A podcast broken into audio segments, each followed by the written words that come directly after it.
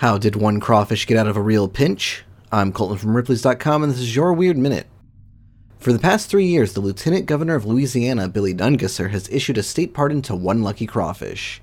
In a tradition very similar to the turkey pardon issued by the U S President just before Thanksgiving, the crustacean is spared from being boiled, grilled, sautéed, or otherwise eaten over Lent. This year, Clyde the crawfish got to enjoy music and celebration at the University of Louisiana at Lafayette campus. Clyde now will get to spend his remaining days protected within the boundaries of a local state park. The event is usually held after Mardi Gras. twenty eighteen crawfish queen Gabrielle Herbert gave Clyde a good luck kiss as the ceremony wrapped up. For more strange stories and other weird news, head to Ripley's dot com, rate the Weird Minute if you haven't already, and tune in tomorrow for another Minute of Odd.